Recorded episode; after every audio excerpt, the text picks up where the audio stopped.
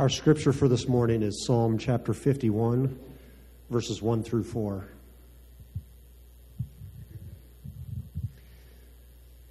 Have mercy on me, O God, according to your unfailing love. According to your great compassion, blot out my transgressions. Wash away all my iniquity and cleanse me from my sin. For I know my transgressions, and my sin is always before me. Against you, you only, have I sinned, and done what is evil in your sight. So you are right in your verdict, and justified when you judge. This is the word of the Lord for us. Well, good morning and welcome.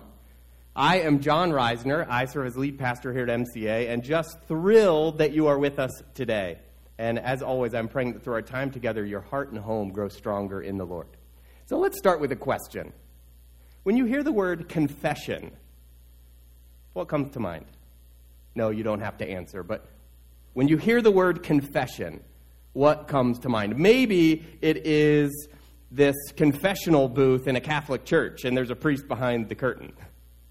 Or maybe it is an image of a criminal who's being interrogated. Where were you on the night of? And finally breaks and says, Fine, all right, I did it. I'm not sure what images come to your mind when you hear the word confession, but the Bible says that we are to confess our sins. But boy, is that hard to do. I'm surprised I didn't get any amens on that one.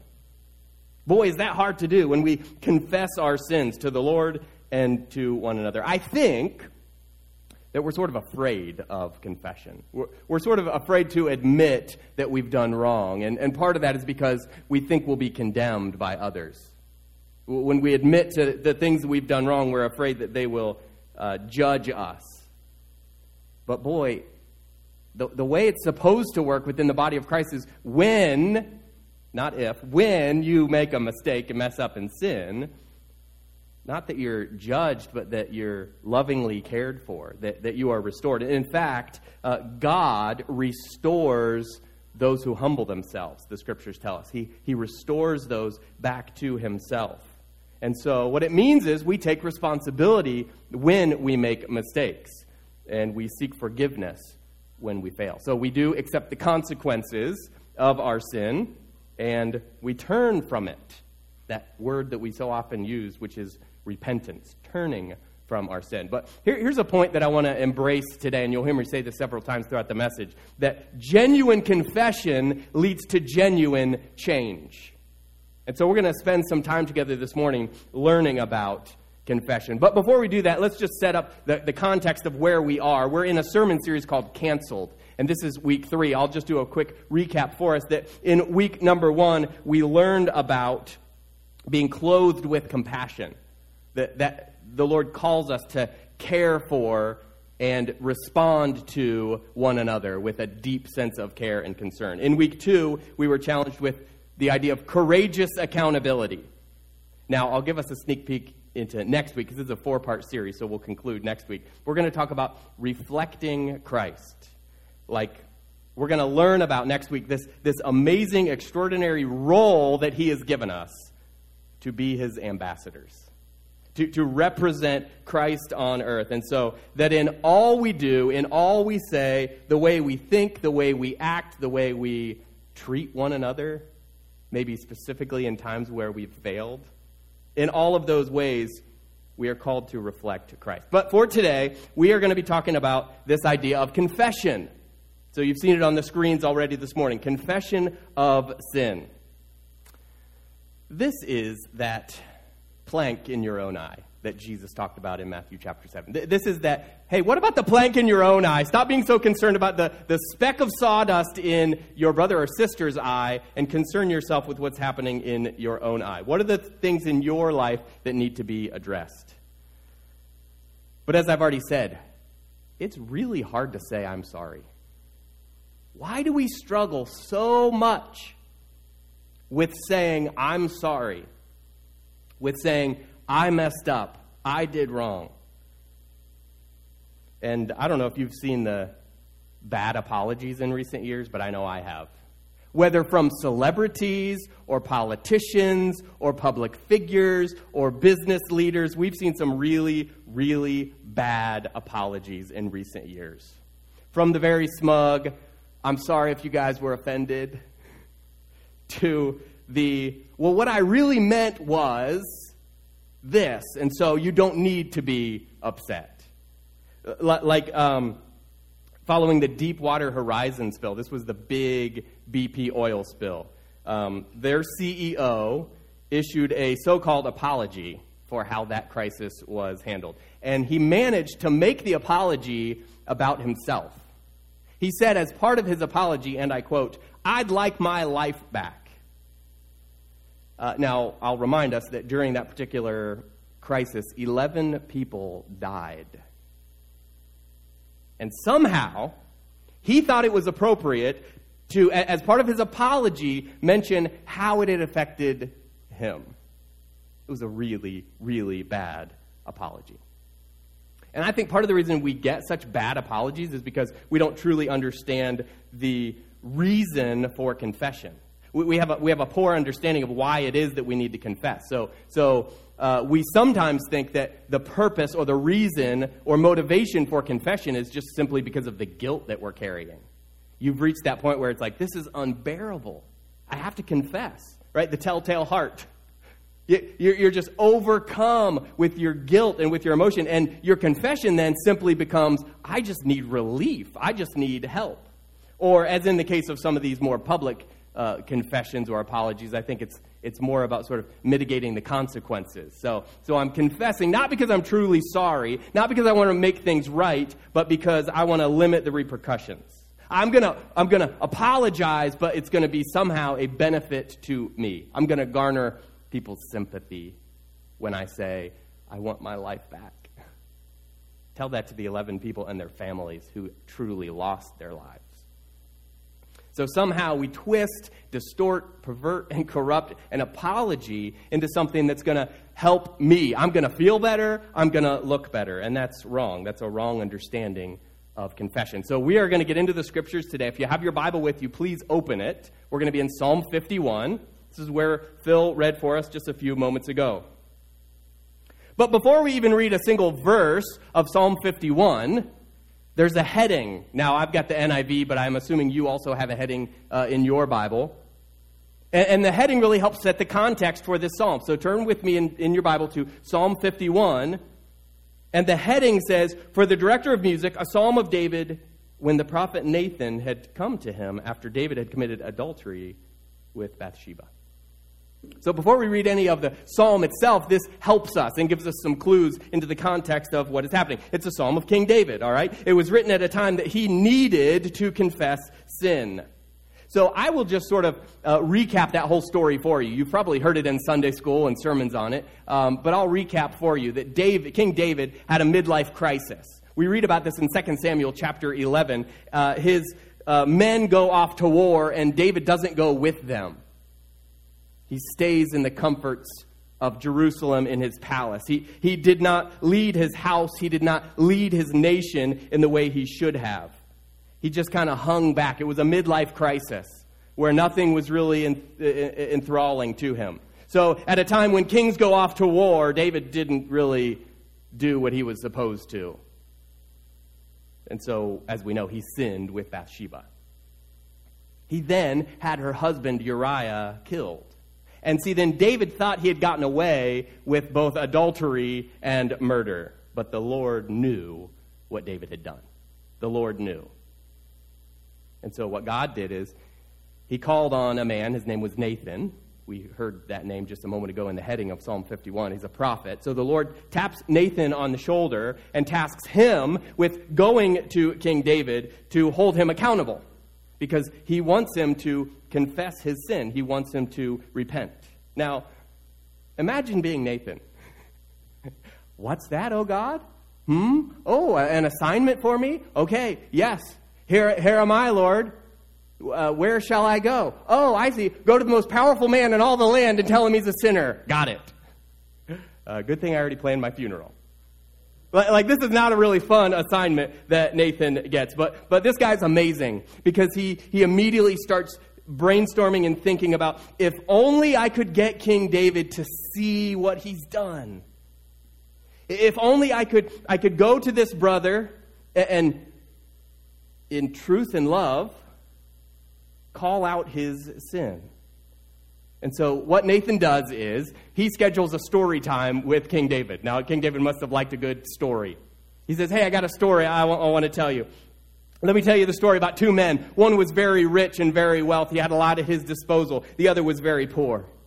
And Nathan's probably thinking, hmm, now if I bring some sheep into this, I'm really going to pique his interest because, you know, David was a shepherd. And so he goes, uh, now the rich man, I mean, he had thousands of sheep and cattle. He had just, just expansive flocks. But the poor guy, he had only one little ewe lamb. Oh, he just doted on this little lamb. He fed it at the dinner table. It slept with him in his bed. He drank from his cup. Like he treated this as if it were his own daughter. Oh, cutesy little lammy. Carried it around, loved it. It was like a member of his family. So David is on the edge of his seat. He's listening to the story that Nathan is telling. He says, And one night there was a hungry, hungry and weary traveler, and he comes to the house of the rich man.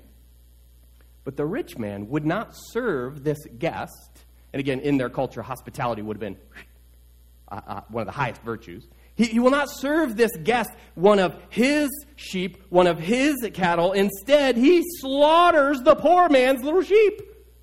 Yeah, just fires up the grill, goes, Anybody for lamb chops? So David is angry when he hears this story. Imagine the injustice. He had all those flocks and he slaughtered the poor man's little ewe lamb. He starts getting all worked up. I can just imagine David's face is turning beet red and he is just so angry, raising his voice. What? Are you kidding me? And then David says, so this is in 2 Samuel 12 and verse 5. He says, As surely as the Lord lives, the man who did this must die. I told you, he likes a good story. He's really into it. So Nathan, he, he sort of lets David fume just a little bit. And then Nathan, he just turns to him, he looks him right in the eye, and probably with finger pointed, declares, You are that man. This is the boom moment.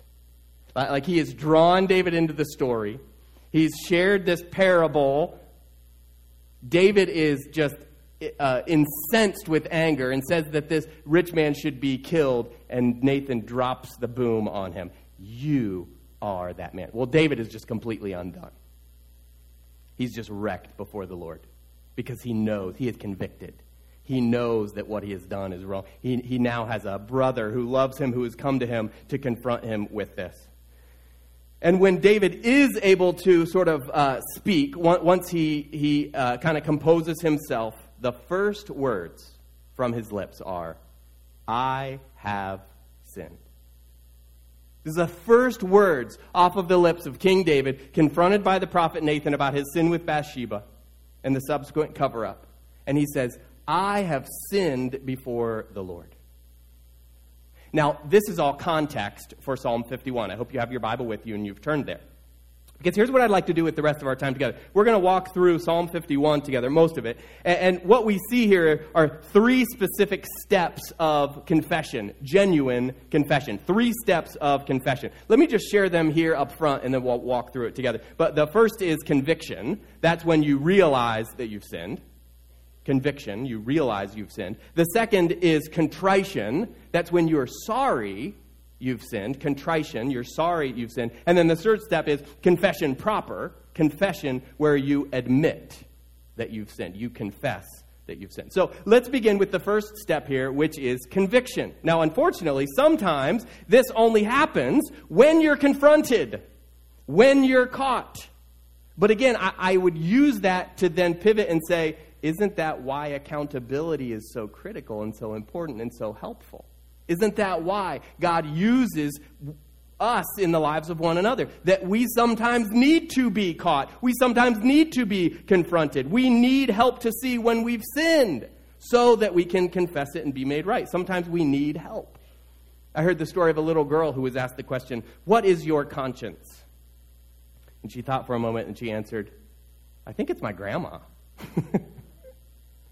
But, but conviction, it's when we realize that we've sinned. Now, I'm not in any way suggesting that King David, like, didn't know what he was doing was wrong. Like, I'm not saying that. Certainly, he knew that his actions were wrong and sinful. He knew better.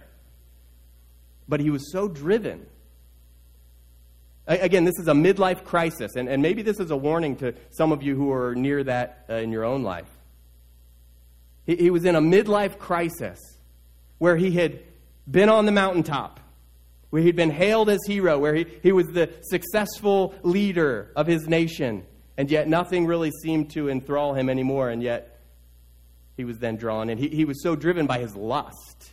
He, he was then so sort of uh, captivated by the, the, the subsequent uh, cover up I got to make sure this goes away. I got to have Uriah killed. I got to pretend none of this ever happened. I got to tell him he needs to come home and sleep with his wife to cover it all. Like, he's so driven by all of that that he ignored any conviction he may have had.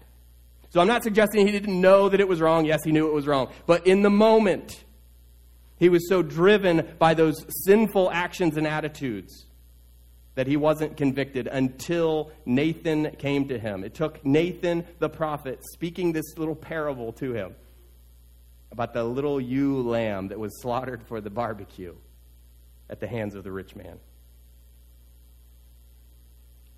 So let's begin in verse 1. we, do, we do need to get into the text for this morning. So uh, we're in Psalm 51. Uh, let, let's begin in verse 1. It says, Have mercy on me, O God according to your unfailing love, according to your great compassion. Blot out my transgressions, wash away all my iniquity, and cleanse me from my sin. For I know my transgressions, and my sin is always before me. The first step of true, genuine confession is conviction. It's when you face your sin squarely, you acknowledge it, even if it makes you miserable like, like when you're under conviction, some of you have been there. Some of you probably even have very vivid memories of walking through a season like this, where you can't eat, you can't sleep, you are miserable. This is what David is getting at when he says, My sin is always before me. Like, I cannot escape it. I am under conviction. I realize in a, in a terrible way, in a way that's heavy on my soul, I realize that I have sinned. That's conviction. The, the next step is contrition. That's when you're sorry that you've sinned. Like, our sins should make us sorrowful. And, and, listen, I would say while there are many things that we've gotten wrong with confession in the church, uh, this is probably the one we've missed the most. Probably step number two, contrition, is the one we've missed the most. And what I mean by that is how glibly we react to sin. Well, God's going to forgive me. So I'll do it anyway. Hmm. Or I don't have any regrets about any of the decisions I've made, about any of the words I've said, about any of the actions I've taken. I don't have any regrets because, well, all I've done, it's just helped to shape me into the person that I am today. That does not reflect the heart of God. That does not reflect the character of God. God is holy. God calls us to be holy as he is holy. And so when we fall upon his great mercy, as David prays, we do so knowing it's because of the great sacrifice he has made. And of course, we even read the Old Testament through the lens of the New Testament. So we have the gospel, the good news of the one and only Son of God, Jesus Christ, and his shed blood. Like, like it's the shed blood of Jesus that covers our transgressions. The, the scriptures say he covers us with his righteousness. And the scriptures tell us that God is jealous for you. That he has moved heaven and earth to be in relationship with you. And when you sin, you break his heart. You spit in his face. You scorn his great love and affection. You make a mockery of Christ crucified. And so if the church has missed anything in confession, it's this point of contrition. That we too glibly respond to sin. Yay, God forgives me. Yes, there's a place for rejoicing that there is a time and a place for great celebration and joy because of the freedom that God has given us. But following sin, we must recognize that we have failed, that we have hurt God, that we have messed up. And to do so in a manner that's, that's glib, it does not reflect the heart of God. And so here's what David says. We're in Psalm 51. Jump down with me to verse 17. My sacrifice, O God, is a broken spirit. He says, A broken and contrite heart, you, O God, will not despise. We are broken-hearted in response to our sin. And here's a biblical truth God is indeed near the brokenhearted. He draws near to us when we are in that place of contrition. And so, as I've said, we're, we're not giddy about it. It's not, I messed up, God will forgive me. It is, oh, God, have mercy on me, a sinner. That's contrition. It's a broken heart for our disobedience to a good, loving, heavenly Father. Final step of confession is confession proper. So we've talked about conviction and contrition. Uh, confession is this is admitting that we have sinned, to speak it, to name it, to own up to your sin. No blaming, no excuses, no semi apologies. There was an article written uh, not too long ago, and the writer of the article said that the church needs a master class in how to apologize. In the article, she compared two very public apologies. One was from a church leader, a pastor, and the other was from a secular uh, television writer uh, of a sitcom. And the writer of the article concluded that it was the secular TV writer who took more responsibility and modeled better what it means to truly seek forgiveness than the pastor, the church leader. So we see David's confession in verse 4. We're in Psalm 51. He says, Against you, you only have I sinned. I've done what is evil in your sight, so you are right in your verdict and justified when you judge. By the way, we shouldn't interpret this to mean that David did no wrong against Bathsheba, Uriah, his own wife, or anyone else in this situation. Uh, here's the point when we sin, we primarily violate God's law, God's heart. That's what's being emphasized here. That, that our first and primary concern is indeed to be in right standing with God. That our sin has separated us from a holy and loving God. I, I think in our current climate, sometimes we're, we're more concerned with what others will think than with actually being restored to God. Sometimes we're more concerned with how's this going to come across? Will these people forgive me? Will they accept me? What's my life going to look like moving forward? We're more concerned with that than we are, have mercy on me, O God. Forgive me. So we've learned three steps of confession this morning conviction, contrition, and confession. What happens next? You know, uh, that, uh, in, in so many ways, that's all just sort of theoretical and philosophical. And I, I don't want to leave here today without more concrete steps toward how do we live this out? How's this lived out in the life of a person who follows Jesus? As I've said, genuine confession leads to genuine change. So before we conclude, I want to share three more very specific ways that this genuine confession is then sort of played out in the life of a believer. The results of genuine confession, you might say. And the first is renewal. Renewal, meaning that sort of spiritual renewal. When you acknowledge and confess your sin before God, when you plead with Him for mercy, He is faithful to forgive. Thank God that he is faithful. He is able. He cleanses you. We see that reference in verse 7 of Psalm 51. He's, David says, Cleanse me with hyssop and I'll be clean. Wash me, I'll be whiter than snow. God does a work of renewal in your life when you genuinely confess your sin before Him, when you seek Him, when you seek restoration with Him. And so, verse 10, which is probably the most famous verse in Psalm 51 Create in me a clean heart, O God, and renew a right spirit within me. When we sin and have messed up, we are dead in our sin. We are separated from God. And yet, the renewal that God does when we confess our sin, it's like He gives us a brand new heart, a brand new spirit. We are born again, we are made new. In fact, if you want to do that today, our prayer team is going to be up here after the service, and we invite you to come. Come and ask for cleansing. come and ask to be made new, to get right before God, to confess sin, we would be honored to go with you before God's throne of grace today. So, how is genuine confession lived out then in the life of the believer? The first and most important is renewal. You are made right with God. The second is repentance. Okay, simply put, you stop doing it. Uh, you don't, you don't see this cycle in your life of, whoops, did it again, whoops, did it again. Again, that's part of the, the glib response that I think the church is guilty of having towards sin. No, no, repentance is Jesus saying to the woman, Go and sin no more.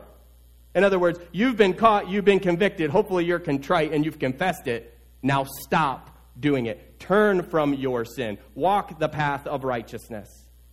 When you turn from your sin, again, repentance is turning. When you turn from your sin, you leave it behind. You walk away from it. And by the grace of God, you walk in victory and you continue walking in victory. To return to your folly would be like, let's say, a dog returning to its vomit.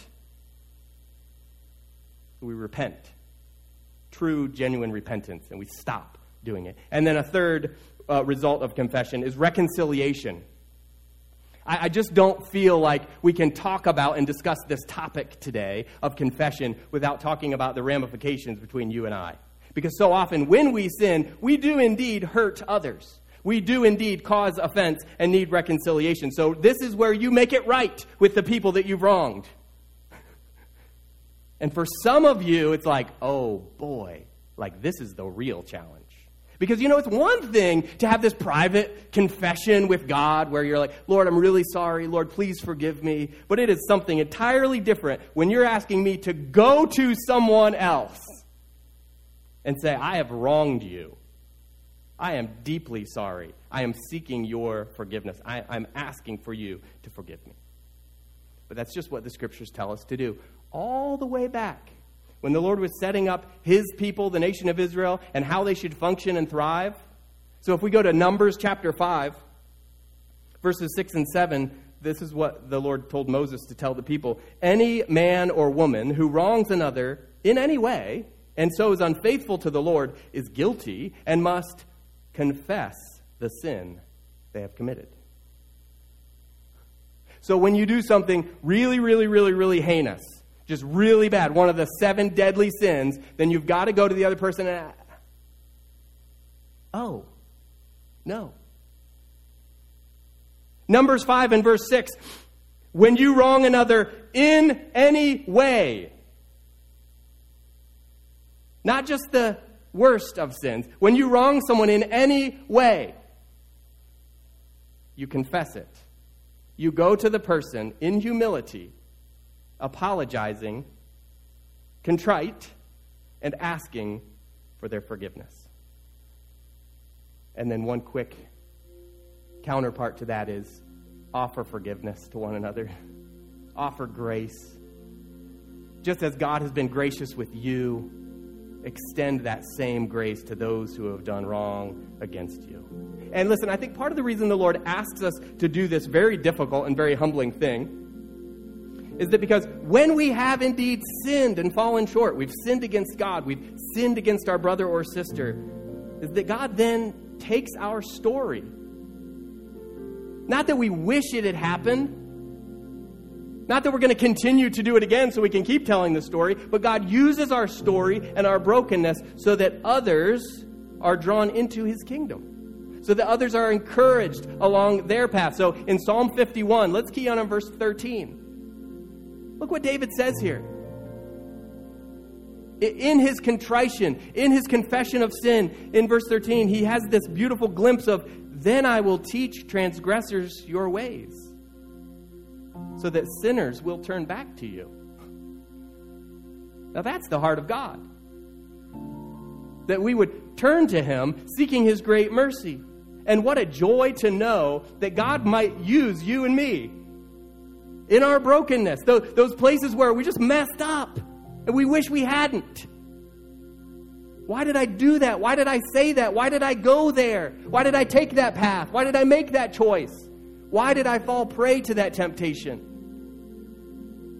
But what a joy to know that, that God then takes that, our, our crumbled, broken pieces, our frailty, And he uses it to build his kingdom, to point another weary traveler on that road to redemption, to walk in freedom, knowing we don't have to live up to perfection. Just live in grateful response to a God who forgives us and restores us even when we mess up.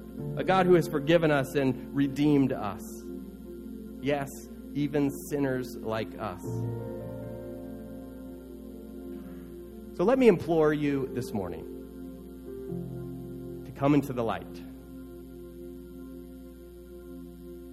We're talking about confession of sin. Let me implore you this morning to allow God to shine His light on the things that you have worked so hard to conceal, but to experience the freedom that He offers.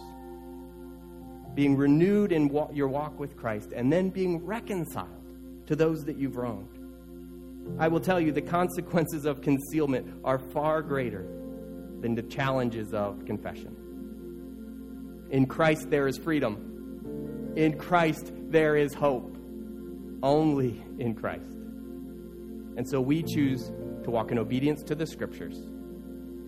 Look at James 5 and verse 16. Confess your sins one to another. Thank you, God, that you are so good and gracious. And let's be the same way in our response to one another. Let's pray. Lord God, we stand in need of you today. In a spirit of humility, recognizing that we have sinned, that first and foremost, of primary concern, is that we have violated your law. Lord, we confess today that sometimes we've responded glibly to our sin. So, Lord, would you break our heart today? Would you walk us through that difficult valley of contrition?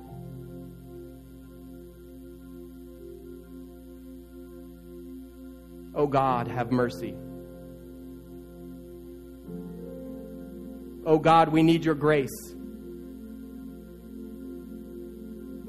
Oh God, we plead with you.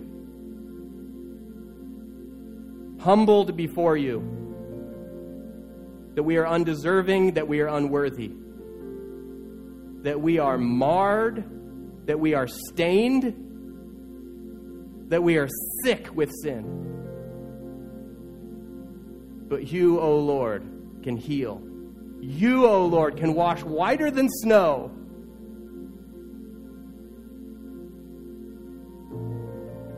So have your way today, O Lord, to bring conviction, to humble us to lead us to that place of confession that we might be made whole in your sight and then used for your purposes and for your glory. We thank you. We trust you. And we ask it in Jesus' precious name. Amen.